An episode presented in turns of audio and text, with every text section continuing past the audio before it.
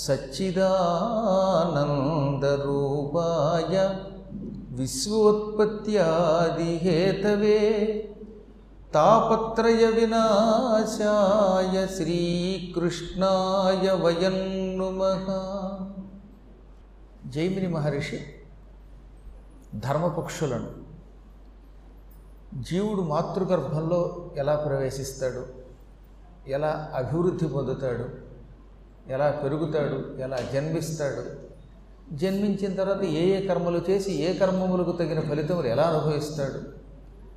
ఈ జీవ ఆవిర్భావ మృత్యు సుకృతి దుష్కృతి విశేషాలన్నీ వివరించమని అడిగాడు. ఆవిర్భావ తిరోభావౌ భూతానాం ఎత్ర సంస్థితో. కథం సంజాయతే జంతు కథం వా స వివర్ధతే. ప్రతి వ్యక్తికి ఆవిర్భావము తిరోభావము అని రెండు ఉంటాయి. ఆవిర్భావము అంటే పుట్టుట. పుట్టడం ఉంది అంటే పోవడం కూడా ఉంటుంది. దానికి తిరోభావం అని పేరు. ఎక్కడి నుంచి వచ్చాడో అక్కడికి వెళ్ళక తప్పదు. ఏ వ్యక్తి అయినా తాను ఏ ఊరు నుంచి వచ్చాడో తిరిగి వెళ్ళి ఆ ఊరికి వెళ్ళకపోతే కుదరదుగా? ఒకే చోట శాశ్వతంగా నాకు ఇక్కడ బాగుంది ఉంటానంటే ఒప్పుకోరు.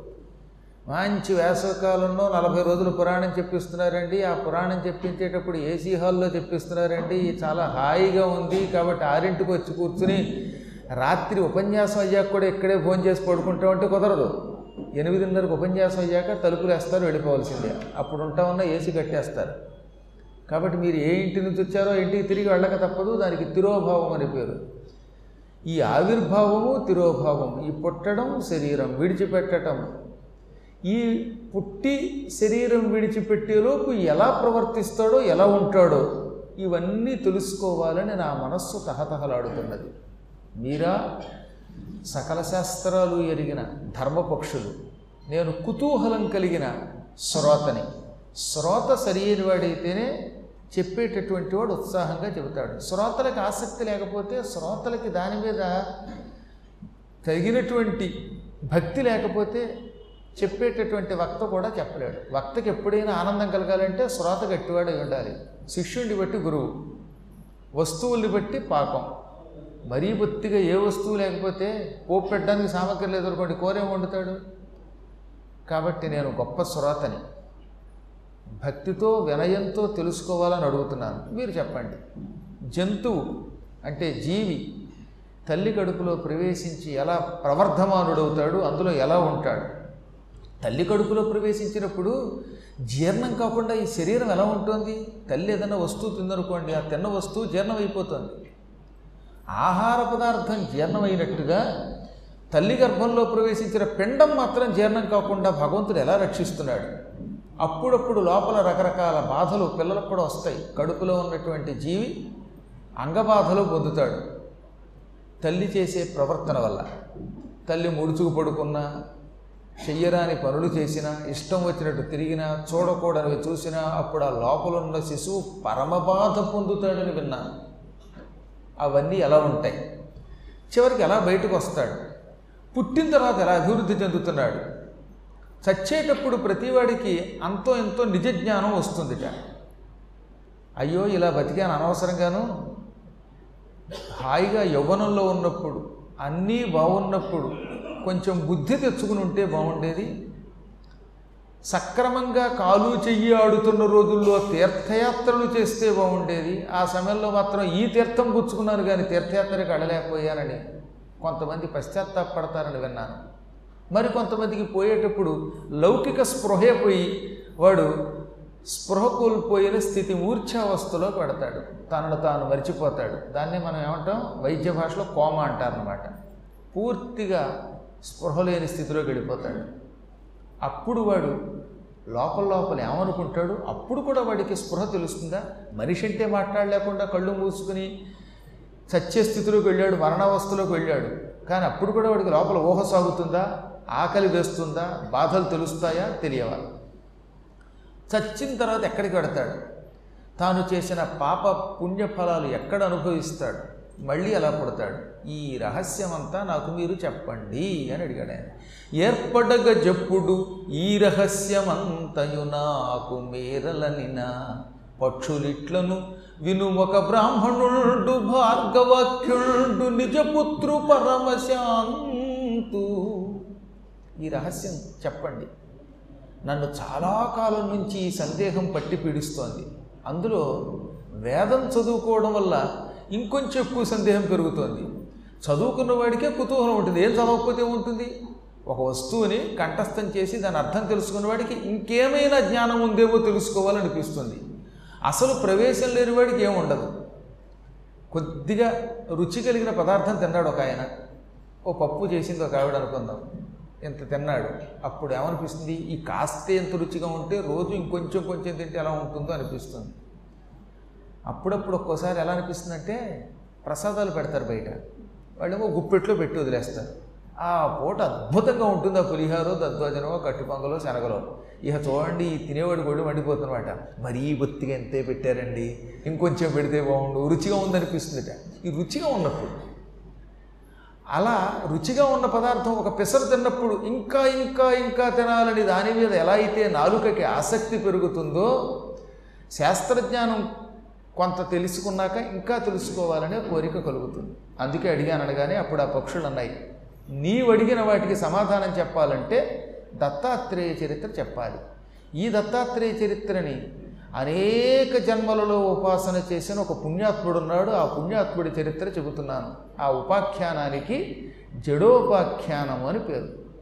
జడుడు అని పేరు కలిగిన ఒక కుర్రవాడి చరిత్ర. వాడు దత్తభక్తుడు కాబట్టి ఈ చరిత్రకి దత్త చరిత్ర అని పేరు. జడోపాఖ్యానమని దత్త చరిత్ర అని అంటారు. దీనికి జీవ ఆవిర్భావ చరిత్ర అని కూడా పేరు. ఇందులో అలర్కోపాఖ్యానం వస్తుంది కనుక దీనికి అలర్క చరిత్ర అని కూడా పేరు. అటువంటి గొప్ప చరిత్ర మేము నలుగురం వరుసగా చెబుతాం. నీవు శ్రద్ధగా విను. ఈ చరిత్ర విన్నవాడు సంపూర్ణంగా గురుకటాక్షం పొందుతాడు. ఈ చరిత్రని అత్యంత శ్రద్ధతో ఏమాత్రం మనస్సు చెదిరిపోనివ్వకుండా మనస్సుని సంలగ్నం చేసి విన్నటువంటి వాడు సంపూర్ణ గురుకృప పొందుతాడు. వాడు చచ్చాక నరకం చూడడు కాక చూడడని చెప్పారు వాడు మరణానంతరం ఈ గురుకృప వల్ల ఈ అపూర్వ చరిత్ర వల్ల ఇక అతడు పొరపాటును కూడా నరకం పొందడు నరకం చూడడు శ్రద్ధగా వింటే అటువంటి ఆ చరిత్ర చెబుతున్నాం. పూర్వం ఒకానొక కాలంలో కృతయుగం యొక్క మూడవ పాదంలో భృగు వంశంలో శ్రీవత్స పవిత్ర గోత్రంలో ఒక ఆయన పుట్టాడు. ఆయనకి గోత్రం పేరే శ్రీవత్స అని పేరు పెట్టారు. భార్గవ చ్యావన ఆప్నువాన ఔరవ జామదగ్ని అని ఐదుగురు ఉంటారు ఆ గోత్రానికి ఋషులు. అందులో ఈ శ్రీవత్స గోత్రం శ్రీ మహావిష్ణువు యొక్క వక్షస్థలం మీద ఉన్న శ్రీవత్సం అనే ఒక లాంఛనం నుంచి వచ్చింది. పూర్వం శ్రీ మహావిష్ణువు యొక్క వక్షస్థలం మీద కుడివైపున శ్రీవత్సం అనే ఒక పుట్టుమచ్చ ఉంది. ఆ పుట్టుమచ్చ నుంచి భృగువు అని ఒక మహర్షి పుట్టాడు. కొంతకాలం పోయాక మళ్ళీ బ్రహ్మమానస పుత్రుడిగా బయటకు వచ్చాడు. అందువల్ల బ్రహ్మకి పుత్రుడు అయ్యాడు శ్రీవత్సం నుంచి పుట్టాడు కనుక శ్రీవత్సపుత్రుడు అయ్యాడు విష్ణుపుత్రుడు అయ్యాడు తద్వారా ఆయన గోత్రం శ్రీవత్స గోత్రం అయ్యింది. ఆయన వంశంలో ఒకడు భార్గవుడు శుక్రాచార్యుడు పుట్టాడు ఇంకొకడు చవనుడు పుట్టాడు ఇంకొకడు ఆప్పునువానుడు పుట్టాడు ఇంకొకడు ఔరవుడు అనేవాడు పుట్టాడు ఇంకొకడు జామదగ్ని అంటే పరశురాముడు. ఈ ఐదుగురు ఆ వంశానికి బాగా వన్నె తెచ్చిన మహాత్ములు. ఆ వంశంలో పుట్టిన వాళ్ళందరినీ కూడా భృగు వంశస్థులు కనుక భార్గవులు అంటారన్నమాట. కొంతకాలం పోయిన తర్వాత మళ్ళీ గోత్రం రెండుగా విభజింపబడింది. శ్రీవత్స గోత్రము భార్గవస గోత్రం అనే పేరుతోటి. కారణం ఏమిటంటే ఋషులు కొంతకాలం పోయి కళలు అలా పెరుక్కుంటూ పోవడం వల్ల ఈ శ్రీవత్స గోత్రం మళ్ళీ ద్విధాబభూవ రెండయిందట. అయినప్పటికీ అందరినీ భార్గవులు అంటారు. ఆ వంశంలో శ్రీవత్సాఖ్యుడు ఒక ఆయన ఒక పుణ్యాత్ముడు పుట్టాడు. ఆయనకి అదృష్టవశాత్తు బంగారం లాంటి భార్య దొరికింది. బంగారం లాంటి భార్య అంటే కేవలం సౌందర్యవతిని కాదు జ్ఞానము కలిగినది. భర్త మనస్సు ఎరిగి నడుచుకునే పుణ్యాత్మురాలు. ఒక్కొక్కప్పుడు ఎలా ఉంటుందంటే మనం ఎంత గొప్పవాళ్ళమైనా సక్రమమైన ఇల్లాలు లేకపోతే భర్త మనస్సు తెలుసుకుని ప్రశాంతంగా కుటుంబాన్ని నడిపే భార్య లేకపోతే ఇక కుటుంబం అస్తవ్యస్తం. బాబు ఆ బాధ ఇంకెవరు అనుభవించలేరు. అన్నిటికంటే భార్యాభర్తల సంబంధం చాలా గొప్పది. ఎందుకని యావజ్జీవితం వీళ్ళే ఉండాలి. తల్లి తండ్రికి పిల్లలకి పడకపోతే కొంతకాలం పోయాక విడిపోయి ఎవరు దానివాడు పోతారు? నాన్న మీద కోపం వచ్చిందనుకోండి ఢిల్లీయో హైదరాబాదో బెంగళూరు అది ఇది కాకపోతే అమెరికాయో పోవచ్చు. అమ్మ మీద నాన్న మీద అలిగి. కానీ భార్యాభర్తలు అడిగితే ఎలాగా? చాలా కష్టం కదా వాళ్ళ జీవితాంతం కలిసి ఉండాలి. అలా కలిసి ఉండని కాపురం ఉందే అంతకంటే మరొక నరకం మరొకటి లేదట. నిరయము అంటే నరకం అని అర్థం. నరకం భూలోకంలో ఎక్కడుంది? దాంపత్య జీవనము సుఖంగా లేని చోట ఉంటుందిట. అది అనుభవించిన వాడికి తెలుస్తుంది. దేవుడి దయవల్ల ఆ నరకం గురించి కొందరు చెబుతూ ఉంటే విన్నాను కానీ ప్రత్యక్షంగా తెలుసుకునే అవకాశం భగవంతుడు నాకు ఈ జన్మలోనే కాదు ఎప్పుడు ఇవ్వడు నేను శాశ్వతంగా ముక్తి పొందుతాను. ఎందుకంటే ఆ దారిద్ర్యం ఆ బాధ ప్రపంచంలో ఎవరికి ఉండకూడదు. ఇక కొన్ని ఇళ్ళలో ఉంటాయండి బాబు.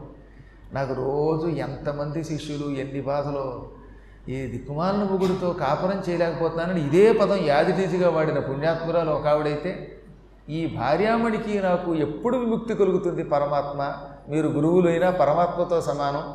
ఈ జన్మ నుంచి నాకు విముక్తి కలిగించి నన్ను కైలాసానికి పంపించండి అని ఒకళ్ళు నా దగ్గర మొరపెడుతూ ఉంటే ఓహో భార్యాభర్తల తగాదా ఇంత భయంకరంగా ఉంటుందా? అనిపిస్తుంది అనమాట మీరంతా అదృష్టవంతులు అనుకోండి. పైకి మాత్రం మంచివాళ్ళలాగే కనపడుతున్నారు కనుక ఇంతకు మించి నాకు తెలియదు కనుక మీ ఇళ్ళల్లో పాటు నేను చూడలేను కనుక మీరు ఆరోగ్యంగా ఆనందంగా ఉన్నారనిపిస్తుంది.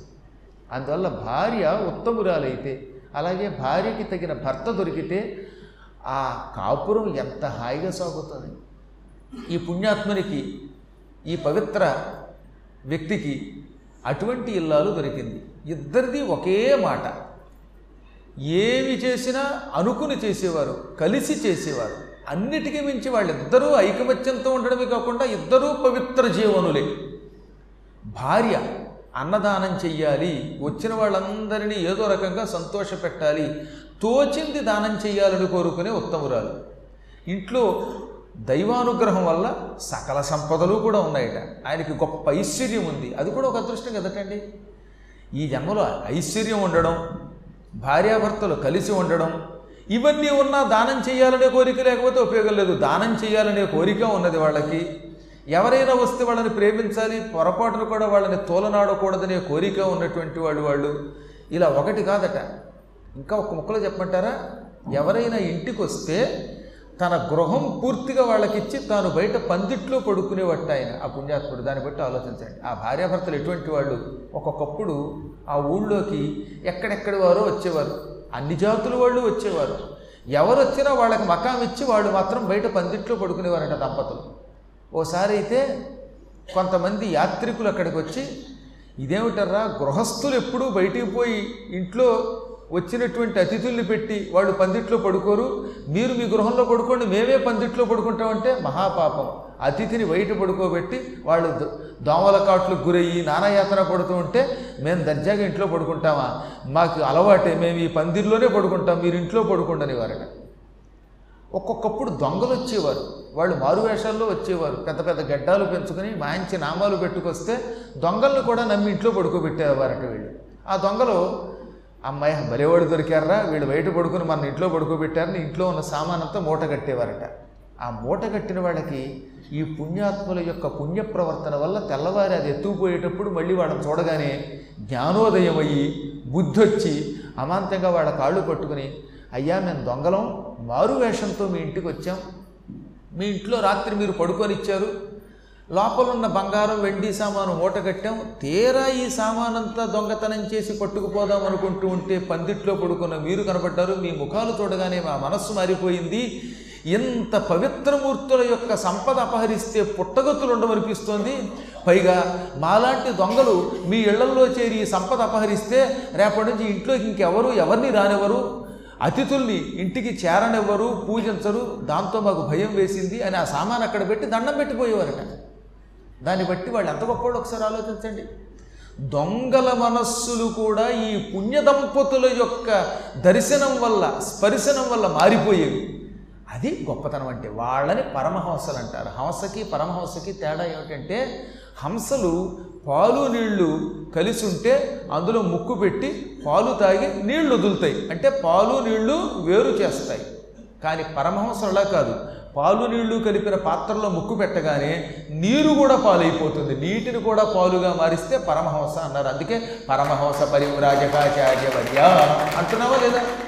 శంకరపీఠాన్ని పరమహంసని ఎందుకంటున్నావు అంటే వాళ్ళ దగ్గరికి వెడితే నీరు కూడా ఎలా అయితే పరమహంసలు పాలుగా మారుస్తాయో పాపాత్ములు కూడా వాళ్ళని చూడగానే వాళ్ళ ముఖాలు చూడగానే పరమనాస్తికులు కూడా మారిపోతారనమాట నీచులని మార్చాలి. అంతేగాని పుణ్యాత్ముల్ని నీచులుగా మార్చడం కాదు. దుర్మార్గుల్ని దుష్టుల్ని కూడా మార్చగలగాలి. అంతటి స్థాయి కలిగిన మహాత్ములు వీళ్ళు దంపతులు అనమాట అందుకే వారింటిలో దొంగతనం లేదు వారింటిలో క్షామం లేదు వారింటిలో ఆధి వ్యాధి లేవు. శరీర రోగాలని ఆధులు అంటారు. శరీరానికి వచ్చేటటువంటి కాళ్ళ నొప్పులు ఈ దగ్గులు ముక్కులు పూడుకుపోవటాలు ఇవన్నీ శారీరక రోగాలు వీటిని ఆధి అంటారు. వ్యాధి అంటే ఏమిటనమాట? మానసిక రోగాలు. మనస్సు కల్మషంతో ఉండడం పొరపాటును కూడా పక్కవాడు బాగుంటే మనకి నిద్ర పట్టకపోవటం ఇవన్నీ కూడా వ్యాధులని పిలువబడతాయి. ఈ విధంగా శారీరక మానసిక రోగములన్నిటినీ కూడా తొలగించే పుణ్యాత్ములటి వాళ్ళు. అంత గొప్పవాళ్ళు వాళ్ళు. వాళ్ళ జీవితం అలా హాయిగా సాగింది. పెళ్ళయి ఇరవై సంవత్సరాలు గడిచిన వాళ్ళకి పిల్లలు పుట్టలేదు. చిత్రం చూసారా వీళ్ళు దంపతులు ఉత్తములు దాతలు. ఆదివ్యాధులు లేనివాళ్ళు ఇతరులకు ఆదివ్యాధులు తొలగించేవారు పాపాత్ముల్ని పుణ్యాత్ములుగా మార్చేవారు తాము బయట పడుకుని ఇంట్లో అతిథుల్ని పడుకోబెట్టేవారు. ఇది నాకు చాలా ఆశ్చర్యం అనిపించేది అనమాట ఈ కథ చదివినప్పుడల్లా. ఎంత కష్టం అండి గట్టిగా మన రూములోకి ఎవడన్నా ఒక్క రాత్రి అండి రేపు రైలుకి వెళ్ళాలండి ఈ రాత్రి మీ గదిలో పడుకుంటాం అంటే పడుకొని వస్తున్నాం మనం ఎవరైనా ఎంత అడ్జస్ట్మెంట్ ఉండాలి. అటువంటిది తమ ఇల్లు వారి కొద్దిలో వెళ్ళిపోయే పుణ్యాత్ములు వాళ్ళు. అటువంటి పుణ్య దంపతులకి భగవంతుడు పరీక్ష పెట్టాడు. పుణ్యాత్ముల్నే పరీక్షిస్తాడంటే పాపాత్ముల్నే పరీక్షిస్తాడు? సాధనలో ఉన్న వాళ్ళకే దెబ్బలు తగులుతాయి. గురువుగారు ఎప్పుడైనా మిమ్మల్ని తెప్పారు అంటే మీరు సాధనలో ఉన్నారు. మీరు పైకి రావాలని ఆయన సుత్తితో కొట్టినట్టు దెబ్బ కొడతారు. అసలు గురువుగారి మార్గంలోకి రాని వాడిని గురువుగారు ఏమి రక్షిస్తారు? వాడికి ఏం చెబుతారు? ఈ పుణ్యాత్ముల్ని భగవంతుడు బాగా పరీక్షించాడు. ఇరవై ఏళ్ళు వాళ్ళకి పెళ్ళైనా పిల్లలు పట్టలేదు. కొంచెం భార్య బాధపడేది. భర్త అంటే జ్ఞాని గనక పట్టించుకోలేదు కానీ స్త్రీలకి కొన్ని ఇబ్బందులు ఉంటాయి ఎక్కడికైనా వెళ్ళినప్పుడు అంతాను గొడ్రాలు ఎన్ని యజ్ఞములు చేస్తేనేం ఎన్ని దానములు చేస్తేనేం గొడ్డురాలు ముఖం చూడకూడదని కొంతమంది దుర్మార్గులు దెప్పేవారట. ఇవన్నీ శాస్త్రం ఏం కాదు. అయినా పక్కవాళ్ళు దెప్పుతారు. దెప్పేవాడికి తిట్టాలనుకున్నవాడికి ఏముందండి? పిల్లలు ఉన్నవాళ్ళేమో పిల్లలు ఉన్నవాళ్ళు అంటారు. లేని వాళ్ళని లేని వాళ్ళు అంటారు. పిల్లలు ఉన్నవాళ్ళ ఇంట్లో భోజనం చేయకూడదని ఒక ఆవిడ ఉంటుంది లేని వాళ్ళ ఇళ్ళలో చేయకూడదని ఒక ఆవిడ అనేది మీరు దానం ఎక్కువ చేస్తే ఎక్కువ దానం చేస్తున్నాడండి వీడింట్లో పిల్లని ఇవ్వకూడదంటారు అస్సలు దానం చేయకపోతే పిసిరి కొట్టండి ఇవ్వకూడదంటారు పిల్లలు ఎవరన్నా బాగా భక్తితో ఉంటే ఈ అబ్బాయి ఎప్పుడు చూసినా గుళ్ళు చుట్టూ తిరుగుతున్నాడు విభూతి పెట్టుకుంటున్నాడు వీడికి పిల్లలు ఇస్తే రేపు పొద్దున మన అమ్మాయిని హోటల్కి తీసుకెళ్ళడేమో అంటారు. పిజ్జాలు తినిపించడేమో పిజ్జాలు తిని బొజ్జలు పెంచుకునే అవకాశం లేని ఈ అల్లుడు ఎందుకు అనుకుంటారు? పోనీ అలాగని అస్సలు గుడికి వెళ్ళకపోతే అబ్బబ్బబ్బా నాస్తికుడు వీడికి ఎందుకు అంటారు ఈ ఏం మనుషులండి వీళ్ళు? అలా మీరు ఏం చెయ్యండి దెప్పుతూనే ఉంటారు. ఈ దెప్పుళ్ళు కొంచెం ఆవిడ తట్టుకోలేకపోయింది. ఒకరోజు భర్త దగ్గరకు వచ్చింది. స్వామి ఇన్ని ధర్మాలు చేస్తున్నాము పుణ్యకార్యాలు చేస్తున్నాము సంతాన ప్రాప్తి లేదు సంతానం లేదనేటటువంటి చింతతో బాగా మునిగి ముదిసి చిక్కిపోతున్నాను ఏం చేస్తారో? ఓ సంతానం కలిగేలా చెయ్యండి. అనగా ఆయన చాలా కష్టపడి పుత్రకామేష్టి అని ఒక యజ్ఞం చేశాడు. ఈ పుత్రకామేష్టి యాగ ఫలితంగా ఆయనకు ఒక సత్పుత్రుడు పుట్టాడు.